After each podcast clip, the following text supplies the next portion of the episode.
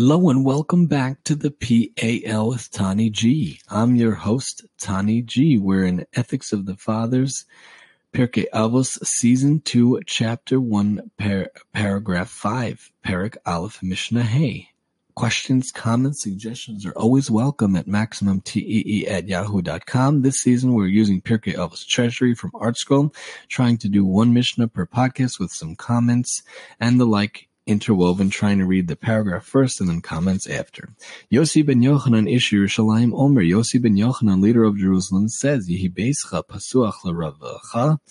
The house, your house should be open wide V'yu aniyim b'nei besecha, treat the poor as members of your household. V'al tarbe sicha im ha'isha, do not converse excessively with a woman. Be'ishto omer, this is said even about one's own wife. Kal v'chomer be'eshes chavera, surely it applies to another's wife. Mekan amr chachamim, from here the sages say, kol amar b'sicha im ha'isha, anyone who converses excessively with a woman, gorim rala atzma, causes evil to himself, uvoto midver Torah, and neglects Torah study, v'sofer yorish gehinom, and will eventually inherit Gehenim. So very bad news, excessively talking with a woman. Kavachomer, when it's on your wife, so much uh, more so when it's someone else's or, or a woman in general. So be careful with that. And let's see a few comments. So Yossi ben Yochanan, he expounds on Shimon Tzadik's principle of kindness. The house open wide, it should be accessible like the tent of Avram, our forefather, which had entrances from all four directions. Anyone who needs any help of any kind, physical comfort, money, sound advice, or just somewhere to sleep, somewhere to eat, should be able to find it in your home.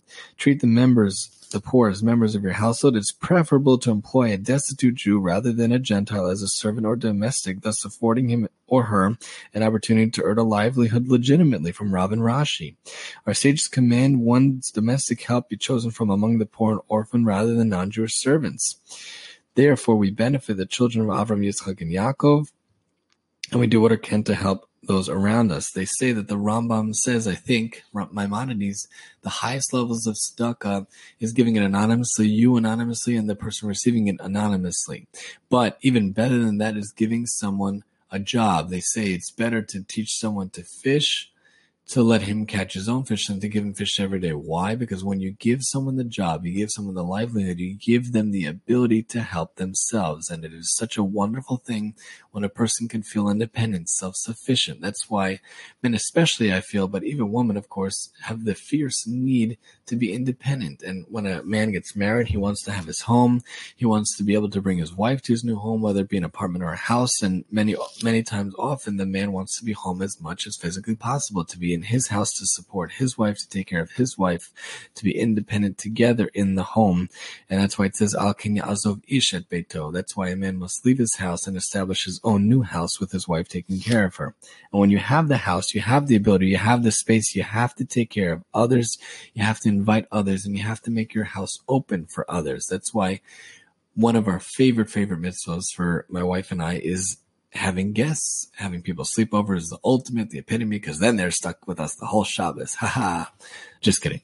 But we like having people to sleep over. And then we, of course, we like having people to eat the meals. And then we can have the table. We try to have the table full of different Torah, words of Torah and singing and just a wonderful Shabbos experience. And when we get to have people, Hashem Baruch Hashem bless us with a house and he gave us room to have guests. So let us have the guests. And of course, we talked about on the show how the house should have Torah learning and shiurim instead of just meeting, God forbid, as a place just for gossip and socialities, another word we made up here on the PAL, but really making sure that the it is integral that you have Torah there. An enjoyment of Torah study, at the bottom it says, is not a contradiction to learning Lishma. To the contrary, joy is an integral part of the mitzvah of learning. Unlike other commandments where the blessing recited prior to their performance speaks only of the deed, the blessing for Torah study includes a prayer that God make the learning sweet and pleasant. The mind best absorbs what it finds pleasurable. The mind wants to be involved in learning.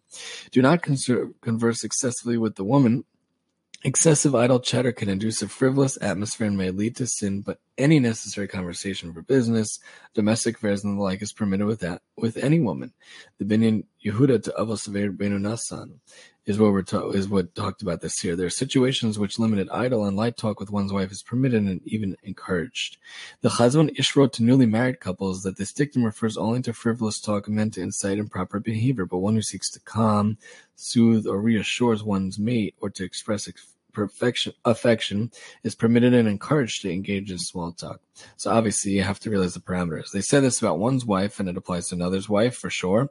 This usage in the previous clause with the woman denotes a particular woman, hence one's own wife. A man who truly respects his wife will have more to offer her than idle chatter for her amusement. He will want to discuss with her the serious concerns of life and will derive enjoyment from the resulting exchange of views and counsel, as Rav Hirsch explained.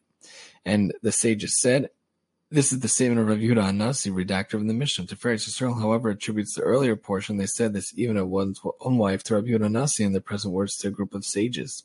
Anyone who converses excessively, but telling his wife of the insult he suffered, as mentioned earlier, man causes evil to himself because his wife, his wife may lose respect for him. Rav said, if she's impure, the excessive frivolity will lead to sin, therefore causing evil to himself. From Medrash Shmuel, Rav Yonah says that engaging in excessive chatter with women, one incites his own evil inclination. One may legitimately claim to be overwhelmed by passion only when he himself did not provoke it. From Brachos 31b. Neglecting Torah study, when you're drawn into foolishness, one is sidetracked from proper involvement with spiritual matters. From Rav. Thoughts of Torah and worldly pleasures are mutually exclusive. Idle talk with women by its nature causes neglect of Torah study. From Rav Yonah and eventually inherit Gehenna, that is the place where the souls of the wicked are punished. The loosening of moral boundaries and bantering with other women can result in a downward spiral, which eventually leads to sin and consequences. And you can look at Proverbs also. A husband wife relationship. In a fascinating letter written by Rabbi Akiva Eger, even after his wife's death, shed light on the Mishnah. He wrote to his children in response to a proposal that I remarry. Do you consider me so insensitive and heartless as to rush to accept a marriage proposal while still in mourning? Am I to forget the love of my beloved wife of my youth, with whom God allowed me to raise upstanding blessed children? The little bit of Torah in me is only due to her help like Rabbi Akiva said in the famous story in the Talmud also.